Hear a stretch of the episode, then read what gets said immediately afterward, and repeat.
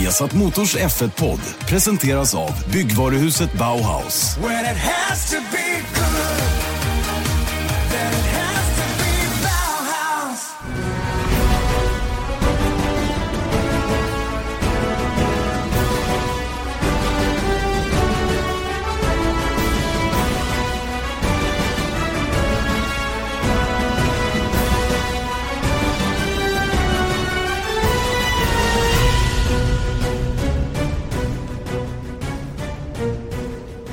Smärtsamt välkommen till eh, veckans eh, Formel 1 poddavsnitt. Vi har satt Motors Formel 1 podd, Janne Blomqvist, Erik Stenborg. Smärtsamt eh, i många avseenden idag Erik för att vi var med om en riktig holmgång igår.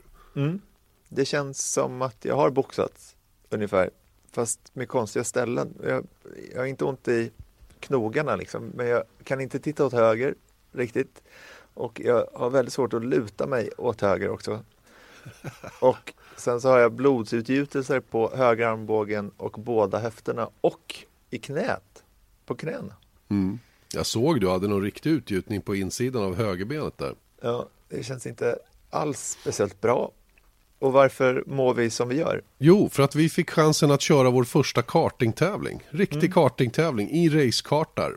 Mm. Eh, under, eh, under paraplyet Easy Karting en, en enklare tävlingsform där vi som normalt inte tävlar i karting fick chansen att köra en racekart eh, under tävlingsformer. Alltså med träning, tidskörning, förfinal och final.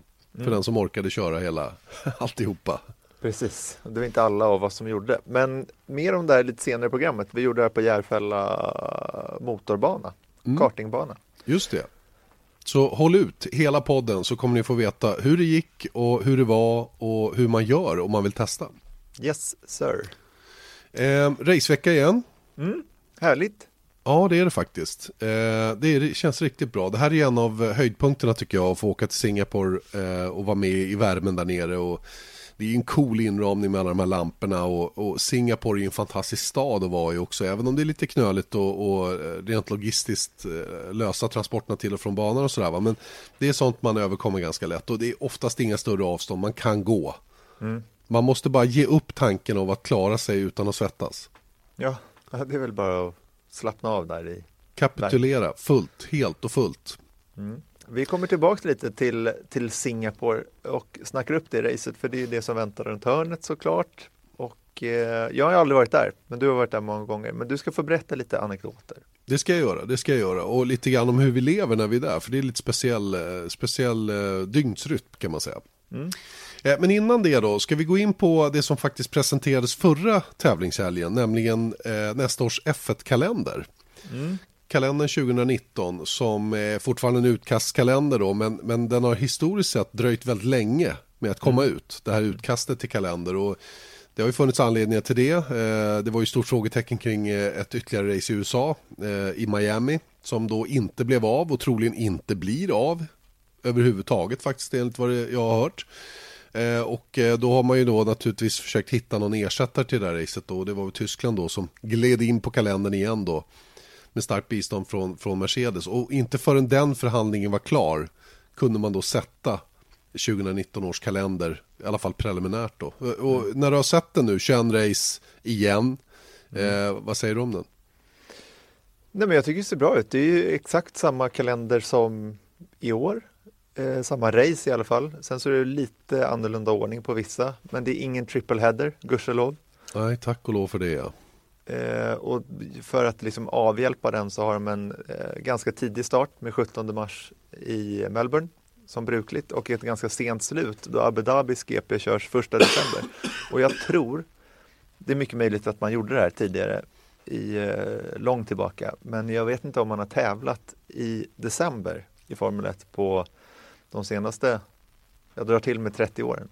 Mm, ja, 40 åren kanske. Ja, jag undrar om man har kört Formel 1 VM i december någon gång tidigare. Jag är, jag är också väldigt osäker på det. Jag, jag har i alla fall hört att folk säger att det är första gången i historien som, som ett race kommer köras ända in i december. Mm. Ja, men jag tycker, alltså, apropå din tidigare fråga, så det är 11 race i Europa, 4 i eh, Asien, 4 i eh, eh, Nord och Sydamerika och eh, ett i Australien. Det är väl bra spridning tycker jag.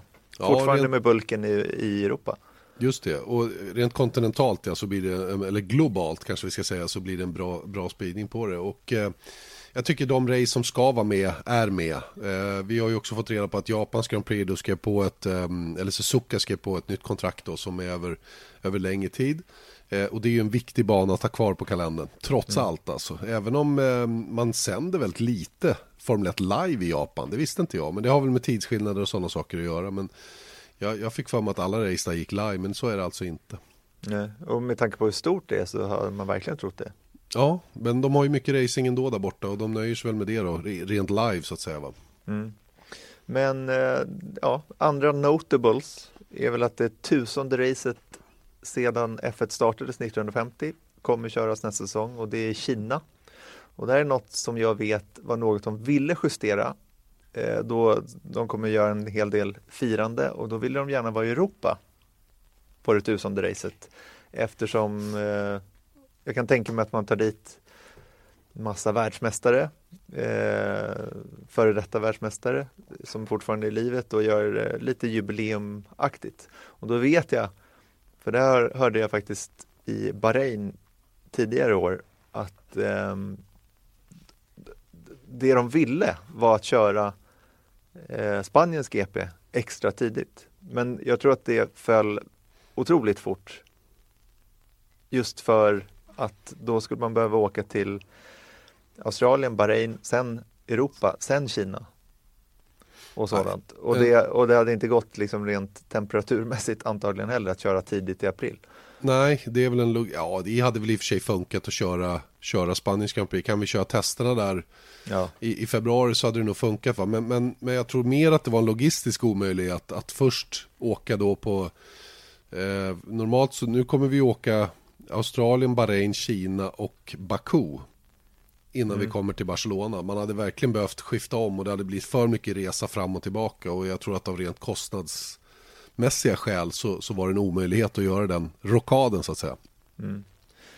Däremot så kan jag tycka lite så här att nu är ju det väldigt mycket liksom Europasäsongen är koncentrerad till sommar eller vår, sommar och tidig höst. Sen så har man den här äh, Kanadas GP. Jag tänker på de här kostnadsfrågorna och även miljöfrågor är ju att man skulle kanske kunna vara ännu mer smart med eh, hur man lägger racen. Till exempel att Kanada skulle ju faktiskt kunna gå lite tidigare under hösten och så hade man eh, Texas därpå och sen så Mexiko och så, så att man liksom fyller ihop det på det sättet. Men om problem, man skulle vilja. Problemet med det är väl, tror jag, jag tror att jag tror att argumentet för att inte göra så är att marknaden där borta blir mättad om man lägger mm. för många race på samma kontinent eh, ihop. Det som talar emot det argumentet i sin tur är ju att så är det ju faktiskt i hela Europa. Eh, mm. Europa är ju lika stort som hela USA till mm. ytan. Mm. Och där klarar vi ju faktiskt att köra race efter varandra med väldigt rent geografiskt nära avstånd mellan loppen och ändå fylla arenorna så att säga. Så att, jag vet inte, men, men eh, nu, ska vi, nu kan vi ju inte... Om vi fortsätter det resonemanget så är ju den Nord, Nord och Sydamerika är ju inte en lika stark marknad som Europa. Nej. Och det är kanske det som gör också att man, att man kan göra som man gör i Europa men man klarar inte det i Nordamerika enligt de bedömningar man gör. Mm. Men jag har ju tänkt samma sak, varför, varför liksom inte varför inte packa ihop saker och ting som är någorlunda geografiskt nära varandra och köra dem i ett kluster. Mm. Det hade ju, det hade ju liksom varit begåvat på många sätt. Men, men eh, av någon anledning så, som man egentligen inte har sagt. Men jag tror att det hänger ihop lite grann med det, det första jag sa. Ja, det tror jag också. Det är självklart att det är så egentligen. Men ändå så tittar man på var teamen är och eh, sådant. Men så även för tittare så är det ju ganska, för det blir lite obekväma tider i Asien till exempel. Att det blir väldigt tidigt och Australien för all del. Liksom. Så att, eh, det är väl bra att de sprider ut det då. Och vi ja. ser ju det på våra siffror också att är det väldigt tidigt på morgonen så kanske det, ja, premiären är alltid bra. För då är folk så sugna på att titta på Formel 1 igen. Men just, eh, ja men till exempel Japan är lite kärv för den är väldigt tidigt på, på morgonen. Mm. Varje fall träningarna. Ja, ja. ja, träningarna. Racet brukar ju gå på, en, på i alla fall en frukosttid. Mm. Så att man åtminstone är vaken. Mm. Men Eller? samtidigt då nu, med tanke på vad de håller på att göra med F1 TV Pro och via Viaplay eh, med 48 timmars catch-up och sådär så att egentligen så jag menar andelen nu som kollar det, alltså live är nog, det är inte lika viktigt som det var för bara fem år sedan. Nej, Eftersom det... att du kan se den i efterhand ändå. Det är mycket enklare idag, man slipper sitta och ställa in bandspelare som bandar upp och hela den grejen. Man kan ja, bara visst. gå in och knäppa igång det så får man det som om det vore live. Mm. Mm, det, det, är ju en, det är ju faktiskt en service idag som, som är ganska imponerande. Mm. Vilket skulle då göra att de skulle kunna justera kalendern lite mer geografiskt eh, enklare då. Eh, vad hade vi mer då? Jo, vi, Mercedes går in som jag sa och hjälper Tysklands Grand Prix eller ser till att Tysklands Grand Prix blir av. De går in och garanterar slantarna eller ska vi säga att de går in som huvudsponsor? Mm, det är precis vad de gör. Det kommer väl heta Mercedes-Benz eh, German Grand Prix eller någonting sånt där. Eh, på samma sätt som det heter Heineken eller Pirelli i många race nu. Och det jag tänker så här, det är ju superbra för det här betyder ju att Tysklands GP är med två år i rad på mycket länge. Det, de, de, har ju haft det kärvt ekonomiskt där borta, vilket har gjort att eh, det har kommit och gått lite. Och det är väl sett till vilken uppståndelse det var i Tyskland i år, så är det jättekul att de är med 2019 också. Men sen så tänker jag också lite så här, och där vet inte jag, jag har inte tänkt klart i ämnet, men nu går alltså en, ett fabriksteam in och sponsrar ett race. Och då menar inte jag att de har no på något sätt fördel av det på banan. Men jag tycker samtidigt att det säger någonting om hur stora de här märkena är. Och vilket stort inflytande, för det är mycket debatt om det nu ju. Hur mycket inflytande har de här stora teamen, alltså Ferrari, Red Bull, eh, Mercedes att säga till om just nu när de varvar eh, sjuan i loppet i stort sett. Eh, det stort avstånd på banan menar jag och nu det säger någonting bara om hur mycket pengar de har. Ja, och, men vi får ju också skilja på raceteamen och märkena. Mm. För det är väl lite olika pengar trots allt. Jag menar Mercedes Formel 1-team har ju en budget att hålla sig till, så är det ju. Och skulle de gå kort i den budgeten, ja då skjuter marknadsavdelningen på Mercedes till det som saknas. När Mercedes går in här och betalar för eh, Tysklands Grand Prix så är det ju naturligtvis eh, från, från marknadsföringsbudgeten för märket som sådant antar jag. Mm.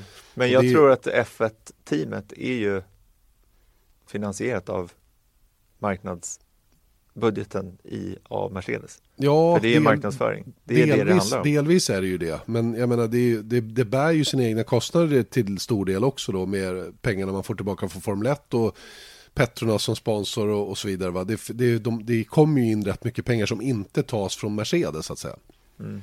Men det är ändå en marknadsföringsbudget och sen så, alltså jag kan inte hur det där eh, delas upp då. Och eh, nej men oavsett, jag menar det, det, är ju, det blir än mer slående, vi har pratat om det många gånger, men liksom ett eh, team i kris som Williams och sen så det är långt bort i alla fall att det skulle heta Williams British Grand Prix. Ja, väldigt långt bort skulle ja. jag vilja säga.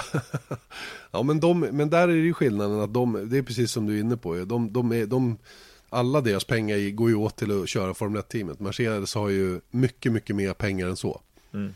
Så är det. Att bara driva Formel 1-team. Eh, det här betyder ju också att eh, vi, vi har Honda då som går in. Sa du det kanske? Nej, det har vi inte sagt. Jo, men det kanske vi sa. Men oavsett så är Honda då kommer heta Honda Japanese Grand Prix eller någonting sånt. Mm. Eh, så det är samma sak där. Däremot så kan man ju tycka att Honda, Honda äger väl Suzuka. Banan, ja. Mm. Mm. Så det är inte så konstigt, kanske. Men, men, tidigare hette det ju Fuji Television Japanese Grand Prix. Kan inte Viasat gå in nu och styra upp, styra upp ett lopp? Det kanske blir uh, det nya danska Grand Prix, jag vet inte. Ja, eller så har vi, vi pratat om det många gånger. Att uh, Viasat Motor laggar Grand Prix. Ja, oh, perfekt. Vi tar det från vår ambassadbudget här. Mm, det är bara att börja plöja lite på Exakt. På fälten där borta. På, på, bara sälja lite mera grödor här. Mm. För de som har sådana att sälja. Eh, ja, det är spännande, verkligen, med den här kalendern då. 21 race igen, eh, man har ju pratat om att utöka kalendern till 22, 23 race och så vidare. Men 21 känns ju som om det är liksom ändå uppe i, i takhöjd. Mm. Ja, och det tycker jag, vi sa det för några poddar sedan då, men de har gjort, eh, eller Autosport gjorde väl någon ganska informell undersökning bland deras läsare och där ser man ju att majoriteten av de som röstade, det var väl 5000 eller någonting sånt där, så det är väl ingen eh, eh, säkerställd undersökning. Men då majoriteten låg på 18 till 20 race. Och nu 25 race eh, tror inte jag kommer Jag vet inte, jag känner mig bara lite mätt mm. efter 21. Jag tror inte heller det kommer att hända, inte inom överskådlig tid i vilket fall som helst. Nej. Eh, vi byter ämne tycker jag. Ja. Pratar eh, silly season, det har vi ju gjort med stor förkärlek den här hösten, eller mm. sommaren och hösten egentligen. Silly season har ju varit eh, extrem i år. Eh, och, eh, men det vi, det, vi tar ett litet annat grepp på det den här gången då och eh, pratar om the next big hype. Mm. Eh, för hypar finns det ju gott om i Formel 1, eller har funnits gott om i Formel 1 i alla fall nu på slutet. Och, och framförallt så, så har vi sett en tendens, Erik, att, att man hypar mer Eh, vad ska vi säga, man, man, man hypar förare som är i lägre kategorier. Väldigt tidigt så hypar man upp dem som the next one så att säga va. Mm. Ja men verkligen. Och det, det, vi hade väl kanske hoppats lite att vi skulle ha en nyhet här om, för det ryktas ju än en gång väldigt mycket nu att eh, en viss Charlie Leclerc skulle vara klar för Ferrari och då därmed ersätta Kim Räikkönen i det stallet. Och eh, det sades faktiskt att det var imminent förra veckan. Eh, det kom ingenting och eh, det sägs väl fortfarande att det är imminent. Men var det Ferrari som sa att det var imminent eller är det, är det medieuppgifter som säger att det är imminent? Det är medieuppgifter ja. som säger det och det är väl mm. fortfarande eh, samma grej. Men det är ju, ja, vad ska man säga, det är väl liksom, det, det är någonting som dröjer. Men jag tror fortfarande att det är stor chans att det händer. Just nu när vi spelar in det så har det inte hänt. Nej. Är det, det, är väl... det är inte så konstigt vad gäller oss. Det är vårat, vårat, våran, våran vanliga otur. Mm. Att så fort vi har spelat in det här så kommer väl beskedet. Jag själv i alla fall i mitt eget lilla sinne tänkt att oavsett vad Ferrari meddelar så tänker jag att de gör det nu lite lagom inför Singapores Grand Prix för att få så stor utväxling av det som möjligt. Istället för att lägga det mellan två racehelger som mm. då var aktuellt då när vi hörde det senaste ska säga, surret om att det skulle komma något announcement från, från Ferrari om vem som kör bredvid Sebastian Vettel nästa år. Mm. Det, det, verkar mer rimligt att de lägger det nu kanske onsdag mm. den här veckan för att man ska kunna liksom bara surfa på vågen. Och oavsett vilket besked man kommer med om det är så att Kimi Räikkönen nu får fortsätta eller om det är Charles Leclerc som tar över eh, vilket jag också fortfarande tror kommer att hända så, så är det ju eh, så är det rimligt att man tänker på det viset. Mm. För att, ett, att meddela vilken förare som ska köra nästa år i teamet, det är ju någonting man vill ha stor medieexponering kring. Mm. Ja, men så är det alltid. Ja, men det är ju en gratis PR så att säga. Så är det ju. Så, är det ju va? så att, eh, vi får väl se om det händer den här veckan. Då. Men, men för att hålla oss till ämnet lite grann då, det här med, med hypar så att säga. Då. Charlie Leclerc är ju väldigt mycket en sån kille som har hypats enormt, framförallt under fjolåret då. Eh, när han var så otroligt överlägsen i Formel 2. Mm. Eh, en annan kille som vi har pratat om väldigt mycket då innan han kom till Formel 1 var ju Stoffel van Dorn. Mm. Närmast perfekt CV. Eh, Landon Norris har kommit in i Formel 1 nu, har också en stark CV i kategorierna under Formel 1 och har då under tiden innan han har kommit till Formel 1 lyfts fram som en blivande världsmästare då så att säga. Va? Mm. Men, och, eh, ja. ja. men poängen är ju här att van Dorn blev egentligen sparkad av eh, McLaren och då tar man in eh, Landon Norris. Eh, jag kan ta lite av hans CV, Norris. Han vann också MSA Formula 2015 och sen så vann han tre mästerskap samma år, alltså 2016. Toyota Racing Series i Nya Zeeland, det är någon slags vinterserie. Sen vann han Renault 2.0 NEC, alltså North European Cup, heter det, eller Championship. Mm. Och sen så vann han även då Formel Renault 2.0 Eurocup. Och då vann han då det här B BRDC, alltså British Racing Drivers Club eh, Award. Award. Mm. Eh, vilket då slutar med en test för McLaren. Och sen så vann han då Formel 3 med Carlin 2017.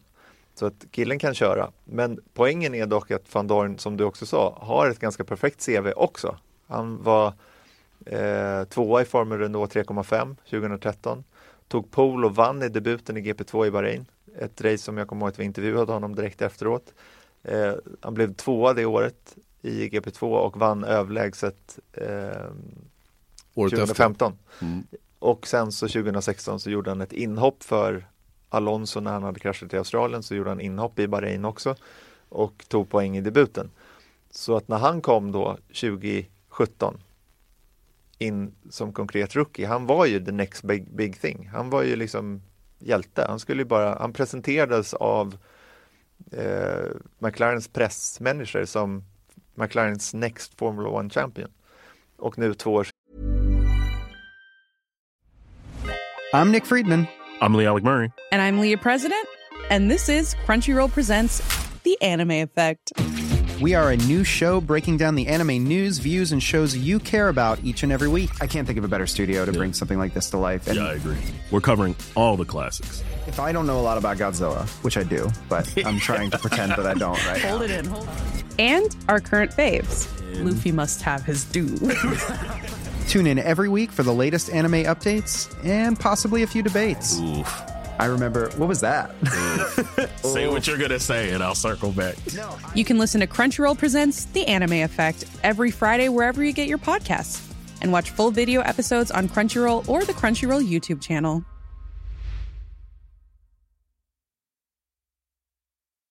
Hey, I'm Ryan Reynolds. Recently, I asked Mint Mobile's legal team if big wireless companies are allowed to raise prices due to inflation. They said yes. And then when I asked if raising prices technically violates those onerous two year contracts, they said, What the f are you talking about, you insane Hollywood ass? So to recap, we're cutting the price of Mint Unlimited from $30 a month to just $15 a month. Give it a try at mintmobile.com slash switch. $45 upfront for three months plus taxes and fees. Promo rate for new customers for limited time. Unlimited more than 40 gigabytes per month. Slows. Full terms at mintmobile.com. senare så är han Out. out och det är få som liksom ifrågasätter det beslutet av McLaren. Eller? Ja, men det Nej men, jo, men det, nej men det, så är det ju. Jag menar, han har ju han har inte varit på den nivån där han har behövt vara, eh, rent resultatmässigt. Sen de underliggande orsakerna till det här, det, det är ju det som man blir lite oroad över och han själv säger ju nu eh, i veckan här, Stoffel alltså, att han, han är lite bekymrad över att folk är så snabba i sina bedömningar. Utan att egentligen, och det, det säger han ju för att han vet ju att det finns en massa underliggande orsaker till varför det har gått som det har gått, som inte når fram. Det står bara att han har 0-13 eller 0-14 eller vad det är i kval mot Fernando Alonso.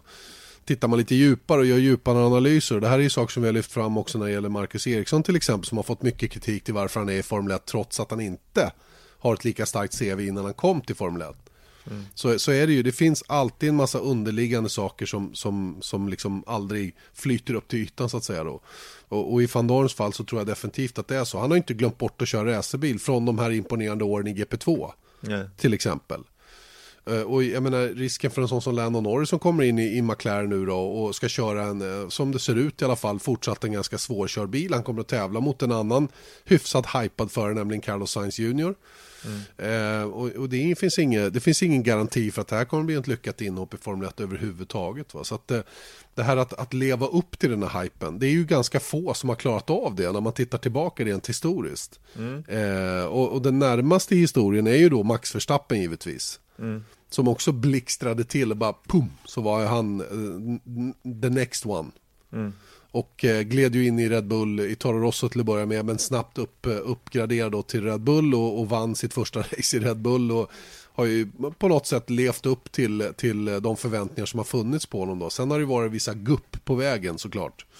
Men, men, där är, det är väl en förare som ändå har lyckats. Ja, och där är en sån där, det var ju ganska extraordinär hela upprinnelsen till hans F1-debut, för han gjorde ändå debut när han var 17 år gammal. Ett beslut som gjorde då att man eh, har förhindrat det. Man får inte göra debut innan man är 18 numer. Men det var ju liksom huggsexa om Max Verstappen. Och då hade han ju varit jättebra i karting och sen körde han F3 va? Och eh, körde bra där, men han körde inte ens klart den säsongen som jag minns det. Ja, jag tror inte heller det. Framförallt vann han inte. Nej. Men då var det liksom, det blev ju som någon slags guldrush för att man skulle få Max Verstappen i sitt stall. Och då var det, jag, menar, jag vet att Mercedes var på honom och Ferrari var väl inte där, men det var ju många andra team också som ville liksom debutera honom. Och Mercedes som det har återberättats då ville liksom sätta honom på eh, kanske sätta honom GP2 eller Formel 2 eh, ett år, men de tog Red Bull för att de garanterade att du får köra Toro Rosso nästa år, redan som 17-åring. Ja, och de hade ju en bra förhandlingssituation där och ett starkt management framförallt då med, med pappan då och hans, hans riktiga manager också. Som, som mer eller mindre kunde sätta det som ett krav för att gå med Red Bull på det de ville. Eh, att ha honom i sin organisation. För han är ju ingen Red Bull junior i, den ut, i, i, i samma utsträckning som många av de andra som Red Bull har matchat fram. Utan han, han blev ju indraftad så att säga utan att vara Red Bull junior till Toro Rosso. Och sen då sedermera upp i, i, i, eh, i huvudteamet då. Eh, vad har vi andra några lyckade som vi dras till minnes? Eh, förtidshypade förare. det är en hel del sådana. Eh, jag, det är svårt att undvika att prata om Lewis Hamilton. När han kom in i F1 2007 var det. Skillnaden där var ju att nu kan jag inte svära på att det var i rätt siffra, men det som sades då var ju att han var ju oerhört förberedd när han körde sitt första race i Melbourne 2007. Han hade alltså, sägs det då, testat 1000 mil, alltså 10 000 kilometer innan han kom till första racet. Och det är ju någonting som inte Lando Norris kan räkna med eller någon annan som debuterar i Formel 1 heller. För nu handlar det om att kanske köra några fredagsträningar ett år och sen så köra vintertesterna fyra dagar. I bästa fall så får man fyra hela dagar och sen ska man köra tre träningar kval och sen så är det dags för race. Det är liksom allt du kan egentligen förvänta dig som debutant i Formel 1 numera. Och det är ju samma sak med en annan person, eh, Jacques Villeneuve, som kom, mm, han vann väl både Indycar och eh, Indy 500 1995 och gjorde debut 96 då med Williams. Och där var det ju samma sak, det var ju en helt annan tid än vad det är idag. Han, jag vet inte siffrorna hur mycket han körde men det var ett stort testprogram han hade innan han gjorde debut i Formel 1. Oh ja, och det, och det var helt andra tider och då är det kanske inte så svårt heller att lyckas när man väl kommer in. Om man får köra, säg tusen mil då, eh, i en Formel 1-bil innan för att förbereda sig och, och, och därför så blir det lite orättvist mot sådana som Stoffel van Dorn till exempel då. Eh, och vi vet ju fortfarande inte hur en sån som Charles Leclerc kommer att lyckas när han väl kommer upp och, och får pressen på sig då i ett, i ett stort team så att säga då. Det, det kan ju vara så att han får ordentligt med stryket av Sebastian Vettel ett eller två år och sen, sen börjar alla helt plötsligt ifrågasätta hans förmågor. För så kan det också bli va? Och då går det fort åt andra hållet. För vi har, det är kort minne i den här sporten och... och nej, Det, säger van Dorn eh, i minsta fall. Och jag menar det är också, han kommer ju, sitter han i Ferrari nästa år, då kommer han ju direkt jämföras med avståndet, alltså sådana som vi kommer ju sitta och mäta. Okej, i snitt är han bakom så här mycket i kval. Eh, Och det är faktiskt en tiondel mer än Räikkönen. Ja, det här är inte bra liksom. Förstår Nej. du? Att, och, och då börjar ju självförtroendet, det tycker jag man såg på Leclerc också, att även om han har kört bra, det har inte varit mycket som han kunnat beskyllas för eh, när han har gjort de här misstagen eller fått bryta tävlingar på senaste tid, så är det ju han går inte på samma moln längre som han gjorde direkt efter Baku och, och eh, när han hade vind i seglen så att säga. Så Han att tog menar- eh, poäng i stort sett varje race och gick vidare till Q3 och hade ett enormt flyt under en period där. Mm. Sen finns det ju naturligtvis ett antal eh, exempel på förare då som, eller vi, vi, hänger kvar vid det här med hype tycker jag. Eh, vi tar några riktigt stora namn. Och, så, och, så, och så kommer vi tillbaka till det vi pratade om tidigare. Det här killar som har, de här vi har nämnt tidigare har ju blivit hypade innan de har kommit till Formel 1 tack vare sina resultat som de har gjort då i klasserna under och de har verkligen briljerat på alla och det har varit så här headline-resultat på alla sätt och vis. Då kommer vi till killar som Sebastian Vettel. Som, som, som idag är ansedd att vara en av de tre, fyra bästa eh, förarna på griden. Han hade inget imponerande CV innan han kom till Formel 1. Överhuvudtaget. Han var en, en, en bra förare, men, men inte mycket mer än så. Det var inte så att man bara kände att oh, det här är nästa världsmästare. Utan det var ju först när han kom in i Formel 1 som han lyckades bevisa för, för etablissemanget att han var killen att satsa på. Och uppenbart så var det ju Sauber BMW då, som, eller BMW Sauber som, som, som såg någonting då eftersom de, de eh, gjorde honom till testförare då. Utan det här starka CVet. Och det, och det är ju fascinerande. Eh, jag menar Fernando Alonso. Han hade inte heller något starkt CV att tala om egentligen. Nej. Han hade kört ett mästerskap som, som för mig i alla fall på den tiden inte var det starkaste i världen, nämligen Formula Nissan. Det som sen blev Renault 3,5. Och eh, tog sig då via sitt management in i Minardi och fick chansen att visa upp sig där. Men det var först i Formel 1 som han tog vara på chansen och sen blev ansedd att vara kanske den allra bästa föraren på griden. Eh, I alla fall en av de två. Och, och, men det byggde han ju upp i Formel 1. Sen Ja. körde han ju Formel 3000. Innan år 2000 så körde han Formel 3000 och kom fyra i det mästerskapet. Och sen så kom han in eh, i Menardi då med hjälp av Flavio Briatore och allt vad det var. Men det man ska komma ihåg där var ju att han debuterade 2001. Sen så stod han vid sidan av 2002. Så att det var ingen som liksom så här, ja, men eh, vi gör vad som helst för att stoppa in honom i en racevinnande bil. Utan han var testförare under ett år och sen så 2003 då kom han in i eh, Renault, I eller om det nu hette det Ja, det var Renault. ja, det var Renault. Det var Renault. Och han vann ju faktiskt sitt första race det året också. Så att, ehm, nej men eh, det där, är- det, det tycker jag, jag tycker det där är intressant faktiskt. Hur, eh, hur, hur, och då var tiden annorlunda, fortfarande. Det var annorlunda tider på den tiden. Va? Man, man, eh, ja, man, man kunde komma in och sen så rent resultatmässigt så, så gick det att, att klättra på stegen så att säga. Det är ju inte lika lätt idag med de här förarprogrammen som finns. Nej. Som, som stänger de tre toppteamen egentligen. Är du inte med i Mercedes, Red Bull eller Ferraris juniorprogram då har du väldigt, väldigt små möjligheter att ta dig till de teamen. Och då stannar du som Sergio Perez, som Nico Hülkenberg har gjort, som Carlos Sainz sannolikt kommer att göra. Som ändå var med i Red Bulls program men som liksom har velat glida ur det där. Och, och, och det, gör det, ju, det gör det ju svårt att bli the next one även när man har tagit sig in i Formel 1 så att säga. Vi har vår egen Marcus Eriksson som också eh, inte hade det där perfekta CVt innan han kom till Formel 1 va? och har, har tragglat kan man ju säga då i mindre konkurrenskraftigt material. Ja, och sen så ifrågasätts han och eh, är väl liksom aldrig självskriven till nästa år. Det har inte varit något, något år sedan han kom in 2014. Nej. Jag vill ta upp en till person bara. Ja. Michael Schumacher, Ja. bästa föraren statistiskt sett genom alla tider. Han var ju stödd av Mercedes, det var han. Så han var väl, hade väl någon form av förarprogramshistoria där. Men när man hörde en intervju på den här F1 Beyond the Grid, den podcasten med Eddie Jordan.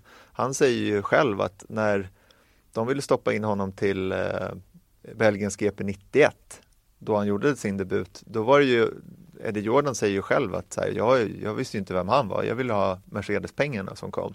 Så att han kom ju också in utan någon hype och därav mindre press gissar jag. Även om det är mycket press när man ska göra debut och man måste imponera direkt. Men det var ju inte så att hela världen höll ögonen på Michael Schumacher där och då. Det måste ju vara lättare än att vara till exempel Charles Leclerc i Australien nästa år om man sitter i en Ferrari. Mm. Vad, vad säger allt det här då oss egentligen då? När vi, när, vi, när vi pratar om det på det här viset så, så börjar man fundera så här, okej vad betyder det här egentligen nu då? Okej, du är en jätte, jätteduktig juniorförare som kör Formel 3.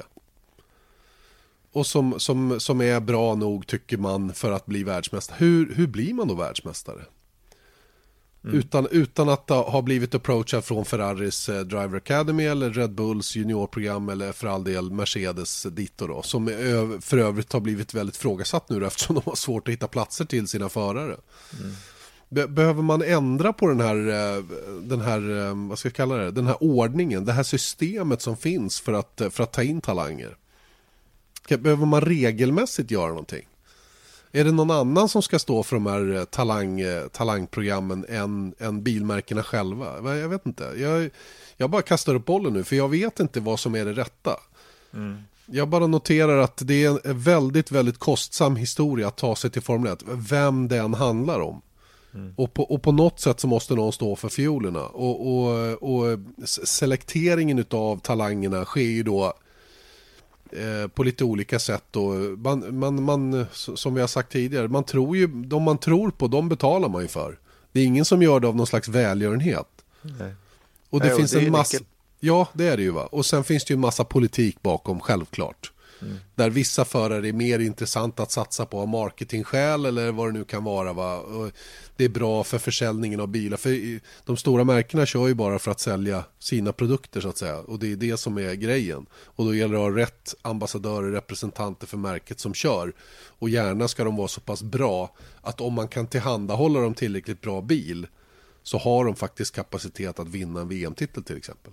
Mm. Ja, men det är jättes... För det första så tror jag att det är väldigt svårt att hur ska man kunna stoppa någon att stödja en förare eller var de pengarna kommer ifrån. Jag tror att det är eh, i praktiken omöjligt. Eh, sen så tror jag att någonstans så ligger väl allt, hela den här frågan är hur dyrt det är att tävla. Hur dyrt det är att kunna imponera i eh, motorsporten och så har det väl alltid varit mer eller mindre. Men nu när man pratar då om att ska du köra liksom vad heter det, KZ2 kanske är den, inte det den största liksom, det är Ja, det K- man KZ är i alla fall eh, det, det Ja. vassaste i. Ja. Ja, det är det man ska liksom, innan man tar steget upp i, eh, i eh, bilar så är det där man liksom, många tävlar idag. Men där pratar man ju om liksom, där är ju miljonbudgetar Mm för att köra karting.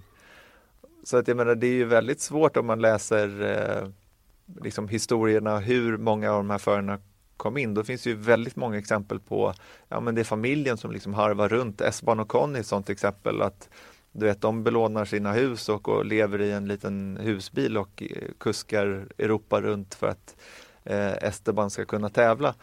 Och sen så då blir han upplockad av Mercedes och sånt där. Hans karriär hade varit slut om inte Mercedes hade kommit in Mm. och andra sponsorer.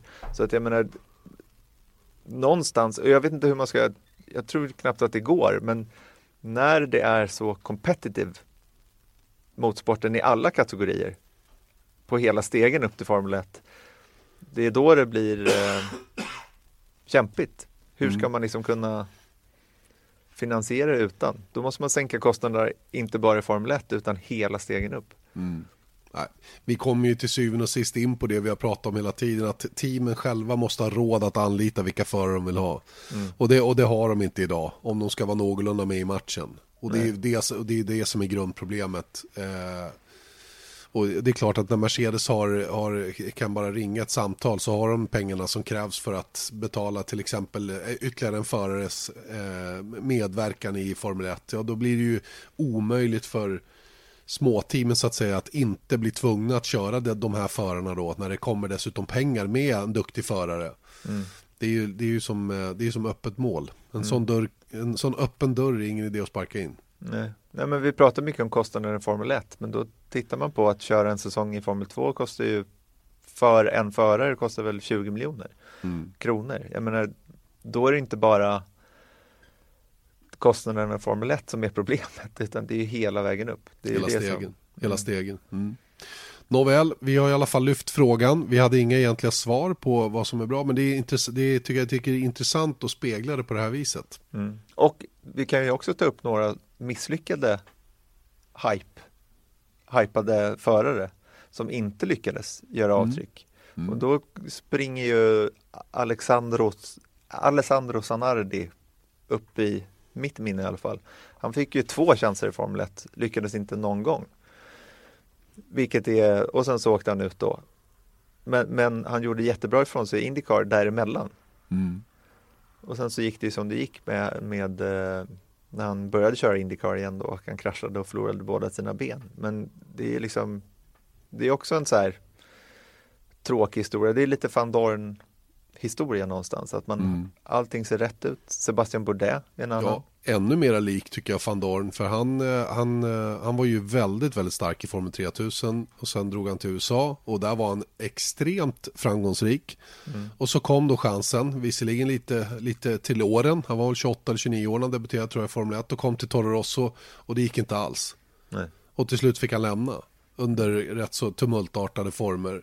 Eh, liksom, och, och varför inte han orkade leva upp eller kunde leva upp till förväntningarna som fanns på honom, ingen aning. Återigen, vi har ju bara sett resultaten. Och, och eh, man gör snabbt bedömningen att eh, ja, nej, men han var inte bra nog, bom bom. Och, så, och, så är det ju naturligtvis inte när man är en förare av Bordeaux kapacitet. Vid Antonio Liuzzi Var ju Också med då i, i Red Bull-starten där. Var ju sjukt stark i, i Formel 3000 GP2 kanske han körde till och med. Jag minns faktiskt inte vilket år han tävlade där, eh, om det var i skarven. Giorgio Pantano en annan som var in i Formel 1 och vände men lyckades aldrig liksom kroka fast. Ricardo Sonta, brasilianaren som var väldigt, väldigt bra också i klasserna under. Eh, kom in då med, med bar. Eh, hade väldigt, väldigt svårt att hänga kvar. Sannolikt av, av ekonomiska och politiska skäl. Inte av resultatmässiga skäl. Nej. Men det är där som är intressant då att du vet, vi har pratat om det tidigare också, att man bedömer förare på CV, till exempel Marcus Eriksson, att han, han gjorde jättebra ifrån sig innan han hamnade i GP2. Där haltade det lite och sen så fick han chansen i Formel 1, men då har han liksom redan där förbrukat förtroendet hos många F1-fans för att han var inte tillräckligt bra i GP2. Då tittar man inte kanske 100% analytiskt på vad han har gjort i Formel 1. Alltid. Nej. Eh, sen så har det väl inte varit liksom makalösa resultat i undermåligt material alla säsonger där heller. Men jag menar, man måste liksom på något sätt bedöma en förare, det kanske är det, där vi landar, Ja. att man måste bedöma föraren för vad han har gjort i Formel 1. Och om man bara tittar, glömmer bort vad van Dorn gjorde i GP2 och tidigare, så har han inte presterat tillräckligt bra i Formel 1. Sen finns det ju omständigheter i det också, vilket vi var inne på tidigare. Just det. Ett, ett annat namn som kom upp nu, det var ju Cristiano D'Amatta. Just det. Som var så sjukt bra borta i USA. Och var även han duktig då innan han kom till, eh, till Indycar eller Champ Car eller Kart eller vad det då hette på den tiden när han körde där. Och sen så kom han till Formel 1 då med Toyota och det gick ju inte alls. Det gick inte alls. Det var ju katastrof. Så Hur att, mår han ehm, idag? Ja, det är en bra fråga. Han körde ihop med något rådjur va? På, Mm. Var det på Mid-Ohio eller eh, någonstans? Som han kraschade i en, eh, en uh, racerbil och uh, vart ganska illa där han har jag för mig. Mm, stora skallskador där, så att jag vet inte, han körde inte något mer efter det i alla fall. Alright, det om detta. Vi tar ett uh, kortare avbrott här så är vi strax tillbaka. Formel 1-podden, vi har satt Motors Formel 1-podd, Janne Blomqvist, Erik Stenborg, fortsätter veckans avsnitt med att nu landa lite grann i en av höjdpunkterna under säsongen, nämligen Singapores Grand Prix. Eh, jättekul eh, race, eh, har ju varit eh, intressant tycker jag alla år som man har kört där. Eh, var ju, var ju en, en skräll när det kom till kalendern tycker jag. Eh, hela det här upplägget med att köra på kvällen var ju nytt. Eh, Alla de här lamporna som man eh, sätter upp då och, inramningen när man ser Marina Bay. Först i lite så här eh, i skymningsljus och sen så blir det helt mörkt och banan blir upplyst. Och... En fantastisk inramning verkligen. Ja, det är coolt. 1600 lampor gör att banan är ljusare än på dagen. Ja, det är lite intressant. Och inga skuggor heller blir det ju. I och med att belysningen sitter som den gör. Så det är en annan liten skillnad då. Det finns ju en liten problematik här eftersom viss del av träningen körs då på dagtid när det är solen gassar och det är varmt då, det kan jag säga. Det är riktigt, riktigt varmt när solen är framme eller vad det nu är. Det kan ju vara lite soldis. Eh, Medan eh, kval och race då körs när det är helt mörkt och det är någonting som teamen måste ha med sig. Det brukar vara ungefär lika varmt i asfalten som det är i luften. Det vill säga runt 29 grader. Så det är inte extrem hetta i banan så att säga. Eh, när, man väl kör där. Eh, betydligt varmare då naturligtvis under de första träningspassen då när det fortfarande är dagsljus. Eh, värmen är ju rent generellt en väldigt påfrestande del. Hög luftfuktighet givetvis, 65-70% brukar det kunna vara. Regnet hänger alltid i luften, men trots detta har vi faktiskt bara haft regn en enda gång när vi har kommit till race. Det är lite fascinerande, men det, det tror jag de visste när de la racet klockan 20.00 eller vad det blir, 20.10 blir det väl i år. Eh, att man vet att rent statistiskt så regnar det så regnar det typ vid fyra. Ja, Men förra året så kom det faktiskt en skur precis till start. Och eh, det var ju det var första gången sen man började köra i Singapore som, som det regnade under en racestart. ja, Eller under det ett gick- race. ja. och då gick det som det gick. Det gjorde ju det. Det blev inte alls bra, inte för Ferrari. Det blev ett avgörande race för, eh, för Vettels möjligheter att bli världsmästare under fjolåret eh, när han kraschade ihop med Max Verstappen och Kimi Räikkönen där. Ehm, en annan grej Erik som du inte har upplevt där det är ju dygnsrytmen som man har. Eftersom, Väldigt weird. efter, ja, den är ju det. Loppet körs ju alltså på Europatid. Det vill säga starten är 14.10 så det är egentligen gammal Europatid då. Eh, och det betyder ju att vi, vi som är där, vi eh, äter ju frukost vid fyra på eftermiddagen. Fyra, fem sådär. Eh, och sen så knallar man ner till banan och sen så jobbar man då fram till midnatt, ett-tiden. Och sen ska man försöka äta middag någonstans. Och det är inte alltid så lätt. Och hitta ett kök som är öppet där vid tvåsnåret, två, tre på morgonen. Vad, vad är det för tidsomställning? Åtta timmar eller? Sex timmar, sex timmars timmar, skillnad. ja. Mm. Så att eh, man, man, eh, ja, man kämpar på med att hitta de här eh, haken och man går oftast till samma varje gång. Marriott har ett stort hotell inne i stan, inne i, i Singapore-staden så att säga, eller hur jag ska kalla det, centrala Singapore. Eh, och där, där har de kök öppet till klockan två till exempel, va? så där kan man få ett käk. Det finns säkert fler. Det jag tycker är lite förvånande är att inte, att inte Singapore lite mer anpassat sina kök efter att Formel 1 är där. Nu är det ju så att publiken hinner ju äta inom rimlig tid ändå. Det är ju värre för oss som jobbar så att säga och, och det anpassar man ju sig för, självklart. Men Nej. eh, Det är för vissa få hotell- människor. Ja, man kan ju alltid ta en, en um, vad heter det då, room service och lägga sig på sängen. Det är väl bra. Det är fall. fint. Då är det svalt och skönt i alla fall. Men hur är det då? Går det att eh, liksom hålla rytmen? För jag vet ju tidigare år när man har pratat med er i telefon som är där, att det blir, ni låter ju ganska mosiga även fast klockan kanske är åtta på, på kvällen svensk tid. Så, så då låter ni helt slut ändå. Man, man hamnar någonstans mitt emellan känns det som. Varken dag eller kväll. Och jag är ju väldigt känslig för, för jag är dels en morgonmänniska så jag är uppe tidigt på morgonen i vanliga fall. Eh, och trött på kvällarna då. Och det här blir ju ännu lite konstigare för min del. Så att jag, jag vet inte riktigt. Jag, jag vet inte, jag har svårt att, att liksom rätta in mig i rätt, i, i exakt Europatid även om jag är där så att säga va. Förstår du? Jag, jag vet inte. Det är, det är någonting som krånglar i min kroppsklocka på något sätt som gör att det, det är svårt för mig att leva där. Men oftast går det bra. Får man sina 6-7 sovtimmar så att säga, då är, då är man ju okej. Okej form. Och det är ju lätt att komma hem efter man har varit där. Att komma tillbaka till vanlig tid. Ja men det är ju bra i alla fall. För Så Sen ska ni vidare till Ryssland. Just det, eh, efter det. Och ehm, eh, det är ju en helt annan historia. Men för att komma tillbaka till Singapore, Erik. ehm, Hypersoft kommer tillbaka. Det som är intressant med, eh, med Singapores Grand Prix är att vi kör Hyper, eh, vi kör eh, Ultra och sen så är det Soft. Så det är ett Eh. hopp fast normalt sett så brukar det vara typ hyper och sen supersoft. Ja, precis. Precis, men den här gången kör man Hyper och Ultra och det kommer ju bli de däck man racear tror jag. Hyper och Ultra.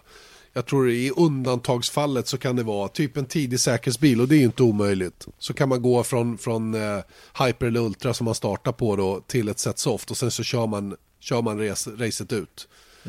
Men, men det där är också en lite vansklig taktik för att eh, i och med att risken för flera säkerhetsbilar finns så, så kan det ju vara så att man eh, inte gynnas av det på samma sätt. Eh, däremot om man, om man tar ett tidigt stopp vid en, till exempel en säkerhetsbil eller en, en virtuell säkerhetsbil i början och inte behöver bekymra sig om depåstopp efter detta. För det är så svårt att köra om på den här banan så man kan förmodligen hålla banposition om man har någorlunda tempo. Så skulle det kunna fungera om det blev ett lugnt race i övrigt. Ja men det är ju där, det, det, det här är ju alltså det längsta racet på kalendern. Inte distans men just att det är ett, ett eh, Tidsmässigt. Ja, tidsmässigt, det går ofta till maxtid och det är mycket på grund av Safety Car så att man, man ligger, jag tror förra året eller om det var förra, förra året som det kom ut fyra gånger eh, Safety Cars under, under ganska långa perioder och då gick vi mot maxtiden, alltså två timmar. Eh, vilket gör att det är väldigt svårt att klippa highlights till det här loppet. För det är, eh, det är just att det är en stadsbana, det går förhållandevis långsamt varv och då ska du ändå köra de här 30 milen som eh, man normalt sett avverkar. Är det 30, 35? 30? Nej, 30, 30 är det. Jag, jag kollar just hur många, hur många varv det är totalt som, som man kör. Eh, 61 varv. Och då ska vi komma ihåg att varvtiden här är, motsvarar alltså spa. Och eh, eh, varvet är två kilometer kortare än spa. Då förstår ni skillnaden här. Åka 60 varv på tider då som är, vad blir det, 105 sekunder ungefär. Eh, eller 105, 110 sekunder. Så Mm. det, det blir alltså, det blir, eh, det blir närmare två timmar. Mm. Hur man än gör, även utan säkerhetsbil. Och det är det är otroligt slitsamt för förarna. Och det är kurva i kurva i kurva. Det finns ingen, ingenstans du vilar egentligen på det här varvet. Det är väldigt mycket liksom jobba med bilen hela tiden och hålla koncentrationen. Och de som är rookiesar i år på den här banan kommer ju att få slita. Och det här är garanterat ett sånt, en sån bana där till exempel Charles Leclerc har legat och nött i simulatorn väldigt, väldigt mycket. För att lära sig att hitta runt. För att inte liksom behöva hela halva första träningen för att liksom bli bekväm med bilen. Det kommer han att behöva i alla fall.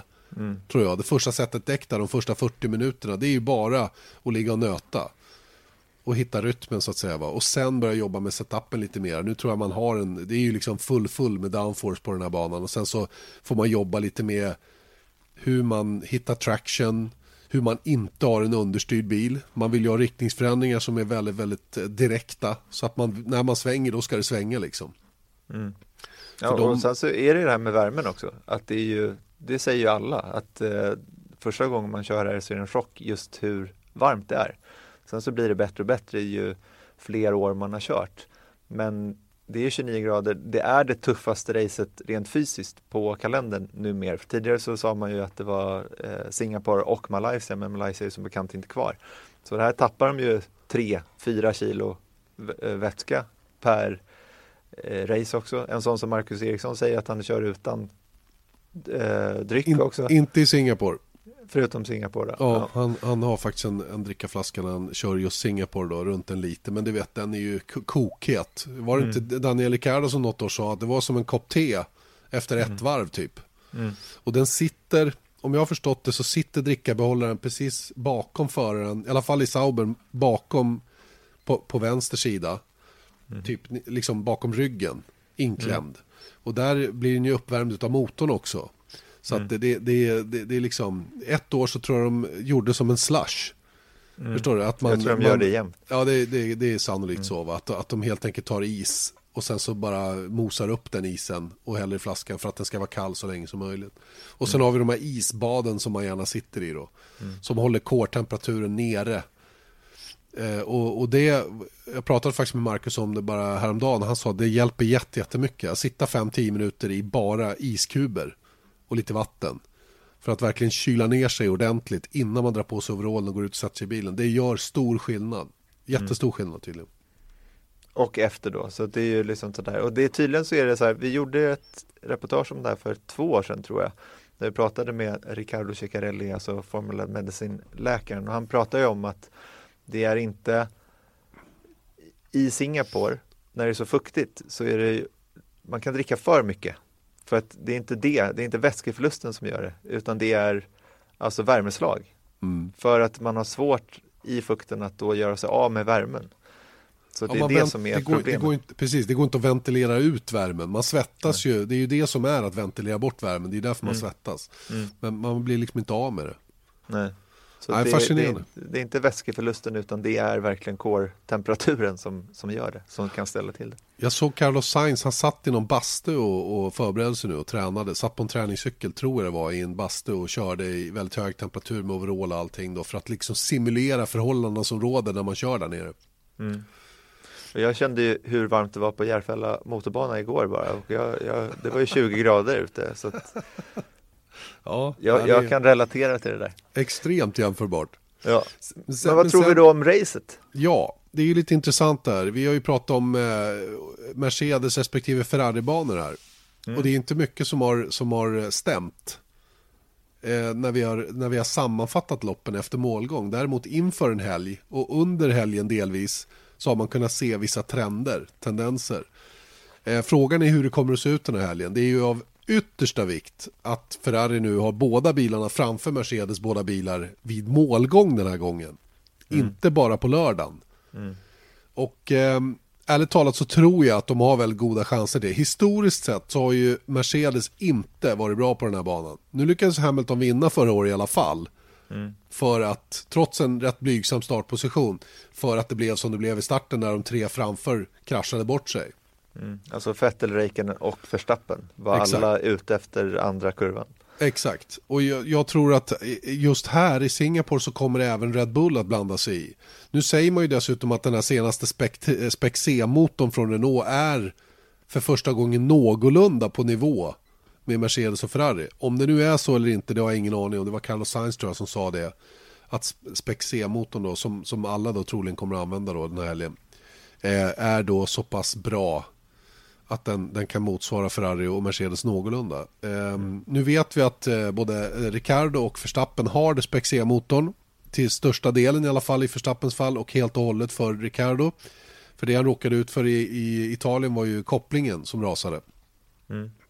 Och eh, jag är inte förvånad om de är med och slåss om det. Jag menar vi såg Ricardos fart i kval i Monaco till exempel som, som rent, alltså vad ska vi kalla det? Mm, eh, han dominerade ja. allt. Ja, han gjorde ju det. Och ba, vad jag skulle säga var banorna påminner om varandra även om de inte gör det för det är så olika längd på dem. Va? Men mm. jag tror att, att Red Bull kan blanda sig i den här fighten. Och ett drömläge för Ferrari är att de lyckas vara snabbast. Att Red Bull är minst lika snabba som Mercedes. Kanske ska klämma in någon bil framför någon av Mercedes-bilarna.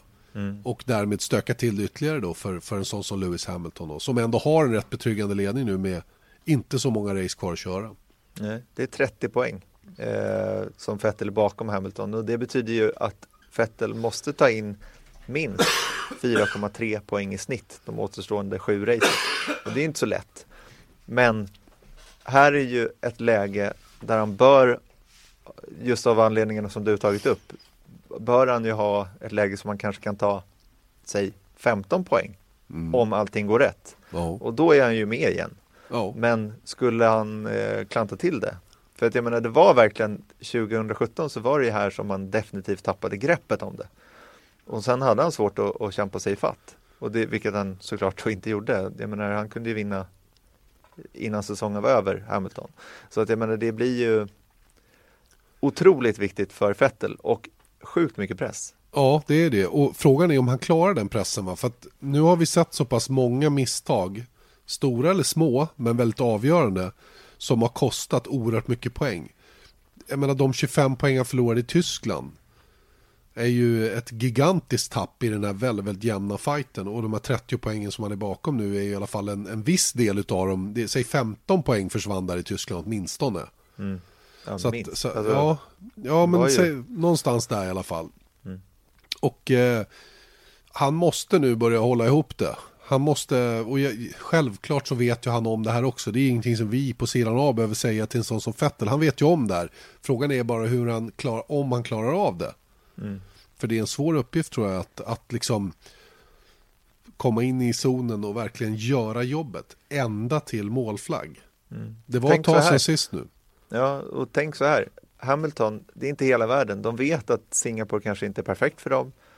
Han kan köra så gott han kan, men utan risk i det här racet. Medan Vettel, av samma anledning som vi pratade om också, han måste börja plocka. Och här är läget, han kan inte nöja sig med, med de här 4,3 poängen just den här helgen. För här har han läge att ta fler.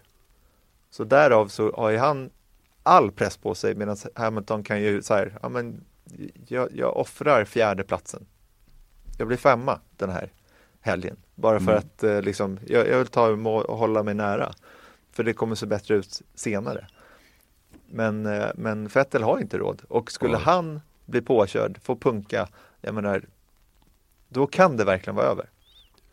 Jag kollade lite på Lewis Hamiltons fem senaste race här. Det, det är ju fantastiskt facit. Tre vinster och två andra platser. Mm. Det, När han inte har varit eh, liksom, och jag menar Mercedes har haft, var det inte två år sedan som de hade jätteproblem i Singapore. Absolut. Men, men eh, bara sett till trenden som har varit här på slutet och jämför vi då med Fettels fem senaste så vann han alltså i Storbritannien, han vann i Belgien, bröt i Tyskland, tvåa i Ungern och fyra senast i Italien.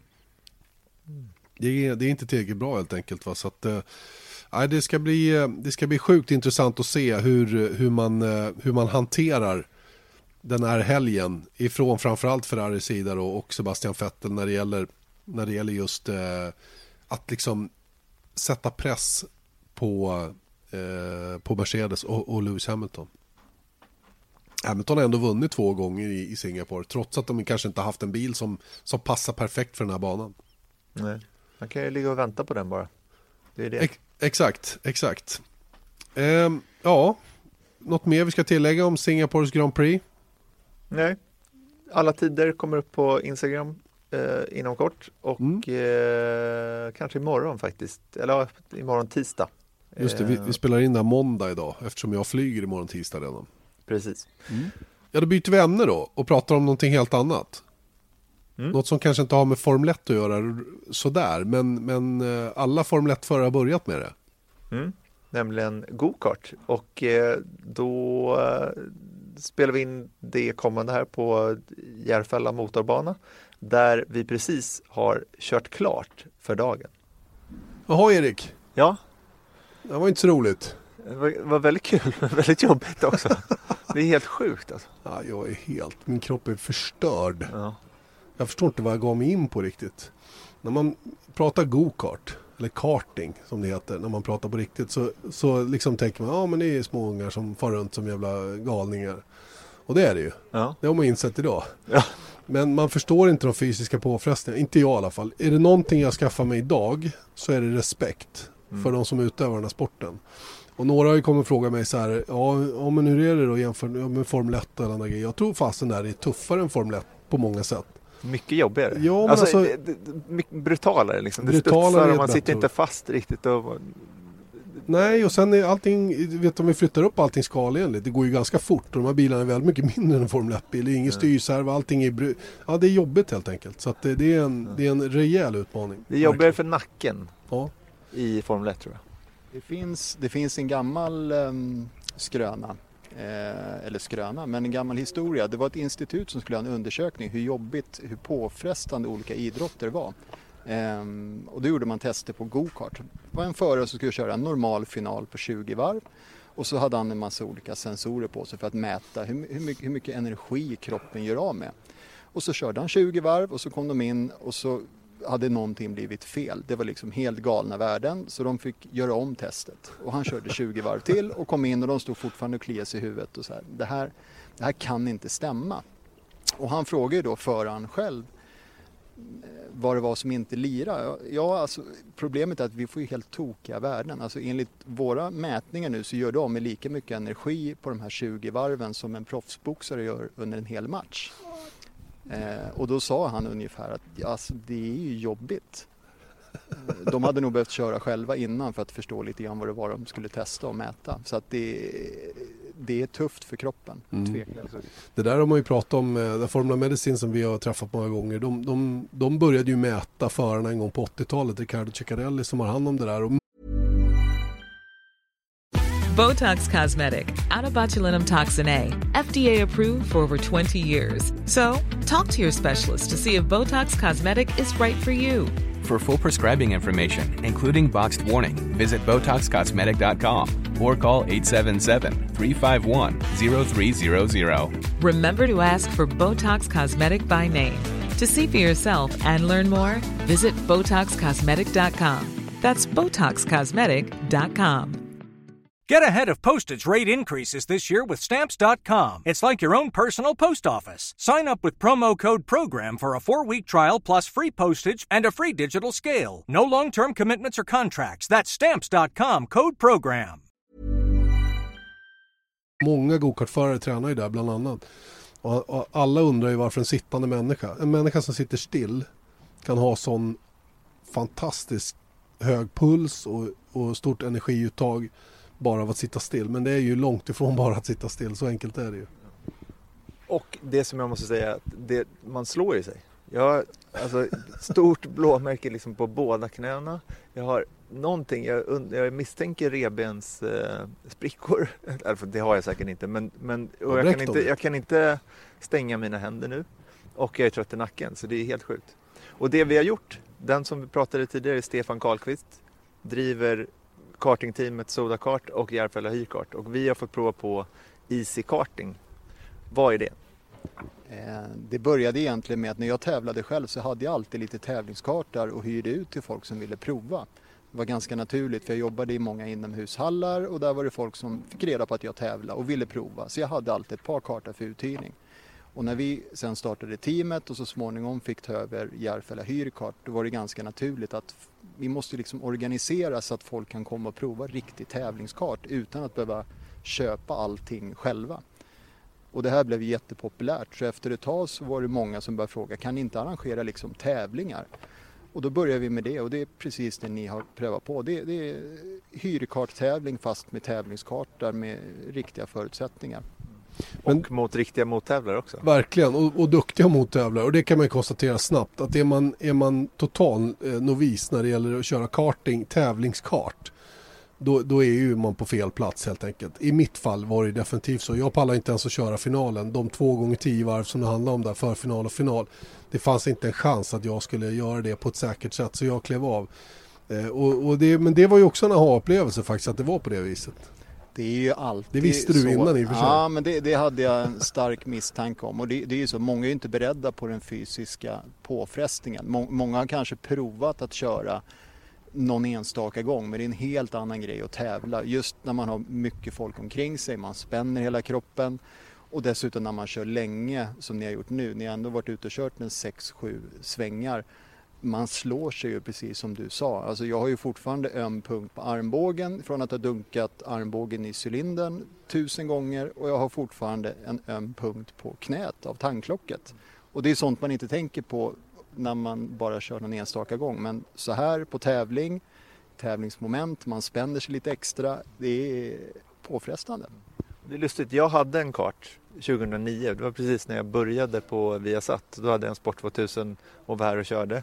Och jag har fortfarande ett permanent gäddhäng. Och det är, det är någon sån här fett eh, grej. Så den är fortfarande kvar. Det var, det var senaste gången jag körde en racekart, det var alltså nästan tio år sedan. Så att nu har den blivit värre, det har jag redan känt efter också. Det är brådska alltihopa. Men, eh, eh, och det som jag vill reflektera över, vi blir hitbjudna och provar det här, skitkul. Jag hade ju en egen kart. Mitt problem med det var ju att jag åkte hit, meckade en timme, jag kan inte mecka heller. Och sen så körde jag kanske två pass. Och sen så var det någonting gick sönder. Och så höll jag på en timme och då var det mörkt och sen så ställde jag in kartan i, i eh, containern igen. Och sen så visste jag att nästa gång jag kommer hit så har jag minst en timme innan jag kan köra igen. Nu kände jag mig som ett proffs när jag kom. För det var bara, jag kom med hjälmen under armen och sen så var allt varmkört och klart. Det är ju magiskt bra koncept där. Det, svå det svåra just i gokart det är att när man ska börja med gokart eller egentligen all motorsport så blir det alltid så att köpa själva gokarten eller bilen eller vad det nu må vara. Det är ju det enklaste. Men sen ska man ju liksom lära sig sköta den här. Man ska ha någon som lär ut spårval, körning och ingenting av det här finns när man börjar med gokart eller i mycket motorsport. Utan man, man, man köper egentligen ett, en, en bil eller en gokart och sen är det någon som säger lycka till, klara er själva. Och vi märker ju här, jag har ju jättemycket introduktionskurser med sådana som har tagit kanske en licenskurs i en gokarthall och vi vill börja med gokart. Hur gör vi? Och så berättar jag hur det går till. Ni köper grejer och ni ska lära er en massa och ja, jättemånga säger att det här, det här kan ju inte vi hålla på att engagera oss i i flera år för att liksom kunna köra på någorlunda lika villkor som motståndarna. Och när vi presenterar då att ja, men ni kan komma hit och hyra.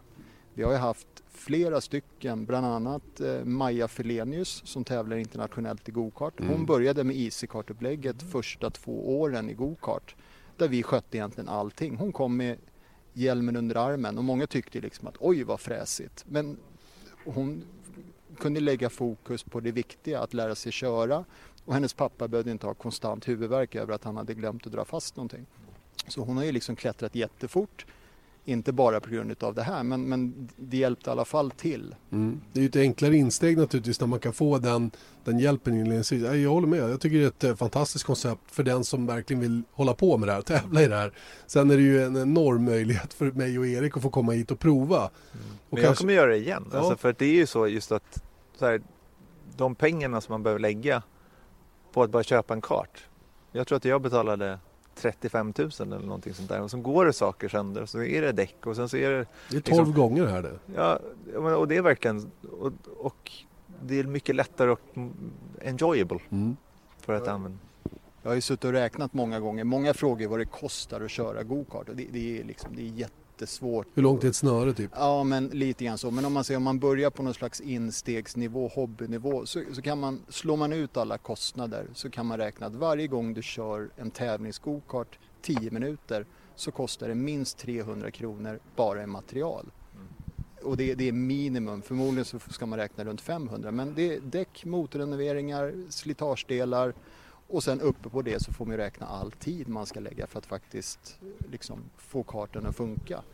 Eh, och det, det, ni har kört nu så att säga, det, det, tar vi 500 kronor per körpass för och då ingår allt. Skulle motorn skära, ja då ingår det. Så länge ni håller på asfalten och inte kör över Nu Stefan, det var ju lite detalj. Jag provar ju faktiskt att åka lite vid sidan av också.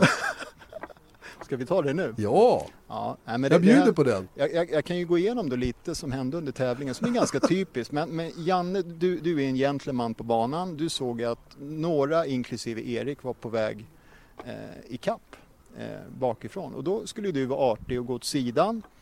Erik var väl lite väl optimistisk eh, så att ni, ni, ni, fastnade i varandra lite grann. Och det intressanta var ju inte det som hände på banan utan det som hände var att Erik, Eriks frontspoiler fastnade i din bakspoiler. Och då kan vi ganska snart räkna ut att Erik var ju liksom bakom dig mer än bredvid. Men, men efterspelet i depån var ju att Erik anklagade dig för att ha legat i vägen. Exakt. Och det, det var ju rätt, det var ju så. Men det här är ganska typiskt liksom gokart-incident och, och, vi kommer väl aldrig få ett riktigt svar från någon av er två i alla fall. Men eh, jag fattar ingenting. Eh, jag som opartisk tävlingsledare, jag kan ju liksom bara titta på plasten på kartan efter för att konstatera att jag tror inte att Janne var liksom Skönt. allt för vållande skulle jag säga. Nej, men jag... jag var ju där, jag såg ju verkligen Exakt. vad som hände. Så det If måste säga. go- Men det här var if- under träning måste jag säga. Just det, just det. Om det är en lucka så måste man ta den, det säger ju alla.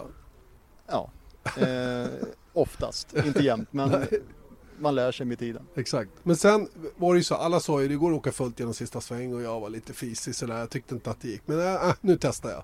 Mm, då kommer vi till nästa punkt. Jag tänkte ungefär samtidigt som du hade prövat att hålla fullt att jag ska nog gå ut och filma Janne när han går ut på rakan precis utanför depån. Så att jag hinner precis liksom få igång telefonen och ska filma och så rasslar det till vid fotsulorna så kommer 100, vad kan det vara? 15. 190 kilo Ja, ja, typ. ekipage och rasslar förbi på gräsmattan. Men, men frågan är, höll du fullt? Ja, Ja, men då så. smetfullt Ja. var det. Och när jag väl hamnade ute på curbsen då, då, ras, då, då blir det, det durrar ju till. Och sen så flyttade kartan ut en halv meter. Så då var jag helt plötsligt på gräset och tänkte det här kan ju sluta hur som helst. Men det är lika bra att hålla ner. Ja. Så kom jag upp på asfalten förr eller senare. Det gjorde jag ju. Jättebra tänkt. Nåja, Eh, nåja. Och när vi ändå är inne på incidenter, då kan vi, då kan vi ta nästa. Vi hade ju en genomgång innan. Tävlingsupplägget var ju så att vi hade, vi hade träning och tidskval och sen hade vi ett förarmöte. Och efter förarmötet skulle vi köra två kval hit, en förfinal och en final.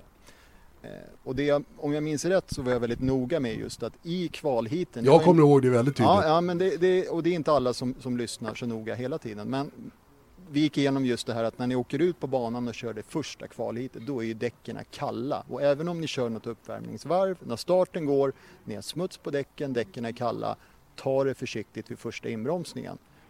Försök inte göra en djupdykning, för det kommer sluta illa. Det var en som inte riktigt lyssnade. Och jag minns så väl när jag, Jag passerade honom. Men, men han tittade på mig istället för att vara framför och titta åt andra hållet. Så jag tänkte, herregud, vad ska han åt det där hållet att göra? Men jag lyssnade jättebra men jag såg Jag tyckte att alla körde så långsamt. Och jag förstod inte varför. Så jag bara, nu kör jag. Och så var jag på insidan. Där var det halt också. Och jag hade väldigt, det var väl kalla bromsar, kalla däck. Och det var inte alls så lyckat faktiskt, måste jag säga. Det tog tre kurvor så var det förbi mig igen så det var lugnt. Ja, men då trasslade vi inte ihop det. Nej, nej, nej, inte den gången. Då Ja. var jag väldigt vänlig. Hur som helst, Erik körde mål som sexa i finalen. Det måste jag säga, det är jag riktigt impad av. Du körde kanonbra Erik. Verkligen. Det, är, det märktes att Erik hade kört mycket innan men, men, men även nu på våra tävlingar så är det både folk som kommer hit som är kanske hobbyåkare, amatörer, gamla gokartförare och sådana som tävlar mer liksom aktivt. Och startfältet idag innehöll ju ändå, hälften har ju tävlat aktivt till och från sista åren. Så att sig in på en sjätte plats Ja, bra. jag, jag, jag är ju mer övertygad om att våra kartor vi hyr ut går väldigt, väldigt bra. Ja. Och sen är det ju en bonus då att Erik kan hålla i ratten. Och jag fick, jag fick fem extra hästar också utav, utav eh, Stefan här, men det, det, hjälpte, det hjälpte föga kan man konstatera. Ja, men det var ju 45 kilos eh, Exakt. fel Fel vikt, ja. Nej, men jag är bara, det är bara att konstatera att jag var, jag var helt Jag hoppade alltså av finalen, ska komma tillbaka till det igen. Jag valde att eh, hålla mig på sidan, tyckte det var smartast. Ja. Du, eh, jättekul event. Sjätte plats, grattis Erik. Tack så hemskt Nu mycket. ska vi prata lite allvar också. För den här banan här i Järfälla, den, den har ju varit utsatt för eh, hot om att eh, stängas ner. Vad, vad har hänt där? Ska vi dra storyn kort? Ja, jag ska försöka dra den så kort som möjligt. Problemet som är, är så här att marken där banan, go- gokartbanan ligger, den ägs utav tre kommuner gemensamt. Nu blir det väldigt ungefärligt, men ändå. Problemet är bara att de här tre kommunerna gemensamt har skapat en egen liten styrelse som ska förvalta marken. Och av någon anledning har det blivit så att även om varje kommun är positiva till gokart så är det sista ordet den här styrelsen, vad de tycker. Och då kan man ju tycka att ja, men är varje kommun positiv så borde den här styrelsen få ett ganska tydligt uppdrag. Men på något sätt där så säger man en sak och ändå slutar annorlunda. Nu tack och lov så fick vi ett nytt kontrakt. Eh, mycket tack vare En kampanj kan kampanjen. Som du drev väldigt hårt då. Sociala Ja. medier och fick många bra namn och, och säga att eh, vi ska supporta den här sporten. Varför ska vi inte supporta den här sporten? Vi supportar all annan ungdomsidrott.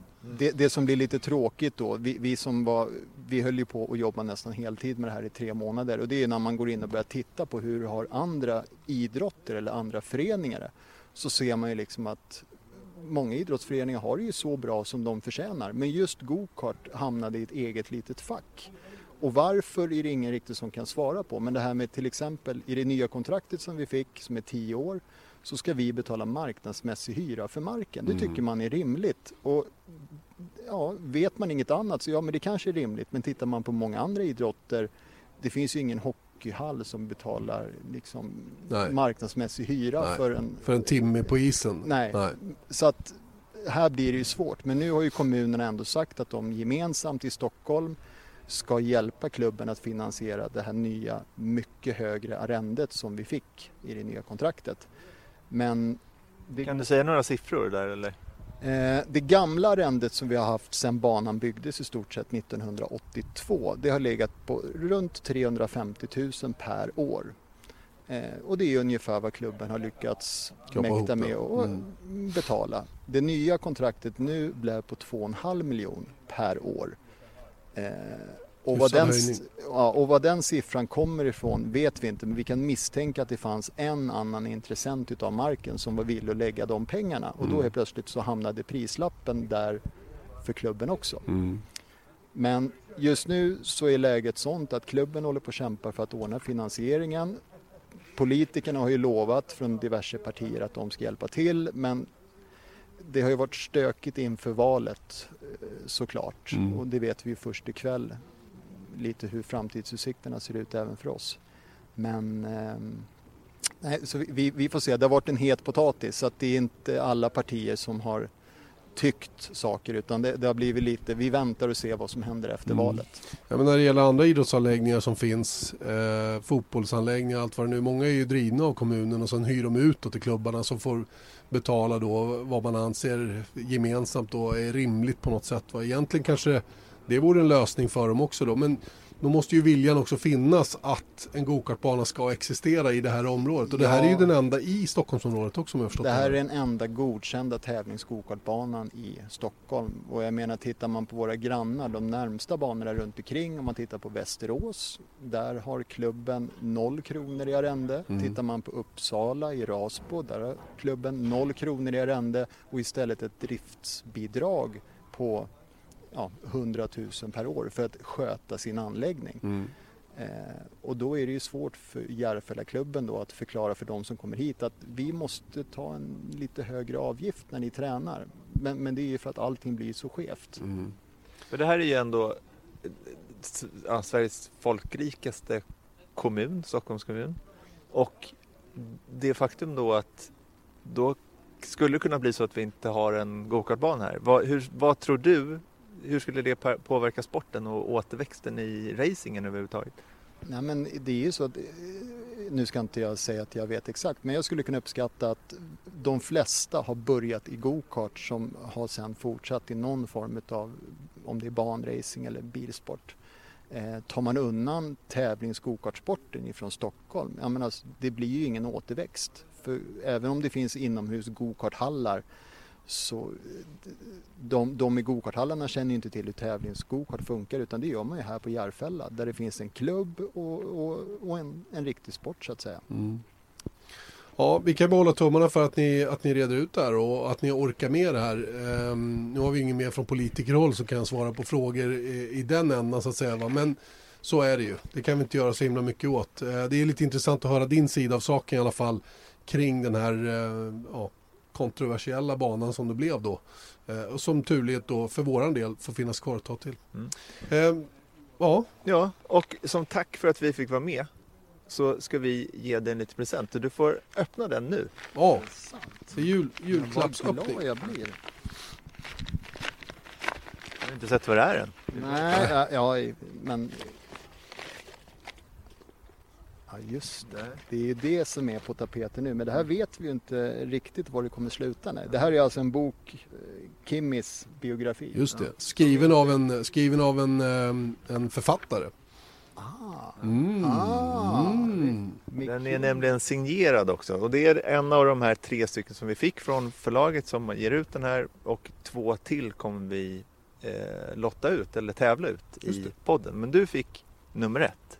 Så en signerad bok av Kim Räikkönen. Mm. Det är väl bra? Om Kim Räikkönen. Ja. Jätte, jätte, jätte tack. Tack själv. Jättekul. Ja, Erik, det var ju en, en minnesvärd söndag i Järfälla. Mm. Mm. I varje fall kroppsligen, eller Ja. fysiskt. Herregud, jag orkar inte ens köra färdigt. Det är ju skandal. Men, men, ni kanske hör att jag är lite småförkyld. Jag skyller på det. Gör det du. Och en massa gamla skador från tidigare. Precis. Plus att jag saknar en massa träning. Oj, oj, oj, vad mycket bortförklaringar. Ja, men det är ju, racerförare kan alltid skylla på saker och ting. Så är det. Så är det. Eh, just det, men Kimmy-boken ja, Erik. Ja, då har vi gett bort en, men vi har två kvar. Och eh, vi kör väl en bok i veckan nu tycker jag genom att eh, vi, vi, vi ber er alltså att gå in på facebook.com snedstreck F1-podden och där vill vi att på våran vägg, inte skicka ett meddelande alltså utan presentera på ert, eh, på vår, eh, vad heter det, väggen? Ja, jag vet inte. Anslagstavla, inte vet jag. Ja, anslagstavlan. Men på liksom offentligt så kan ni eh, gå in där, lägga in ett inlägg, ett eget inlägg där ni motiverar varför just ni ska få en signerad bok eh, av den okände Kimi Räikkönen. Signerad av Kimi Räikkönen då. Eh, och motivera det med en bild eller en video eller med bara text. Det får ni välja precis hur ni vill och säga vad ni vill. Men då väljer jag och Janne ut en. Och vi presenterar den första nästa vecka och den andra veckan efter det. Just det. Enkelt. Och ju mer kreativ man är, desto större chanser att vinna boken. Så är det. Enkelt, mycket enkelt. Därmed slutar veckans Formel 1-podd som var kul att göra tycker jag. Som vanligt. Verkligen. Vi är tillbaka i nästa vecka med en ny podd och missa nu inte våra sändningar från Singapores Grand Prix helgen. Tiderna kommer som sagt här inom kort att finnas på vår Facebook också. Ha det gott då Erik. Detsamma. Du, jag kom på en i slut. Har du, har du lärt dig singalesiska? Eh, nej, just Nej. det, det skulle jag göra. Mm. Jag vet att Singapore, eh, det vill säga namnet Singapore, Singa och Pura, som eh, ungefär då eh, översätts till Lion City. Det var ju starkt i Mm. alla fall. Eller hur? Men du, vi tar så här. Hej då. Och så Just det. tar jag singalesiska. Ja, Och då får jag till Etta kota halo. underbart. Mycket bra. Bra. Fantastiskt. Nu då, hej då. Hej då. Etta kolo. Etta kota halo. Hej då. Vesat Motors F1-podd presenterades av byggvaruhuset Bauhaus.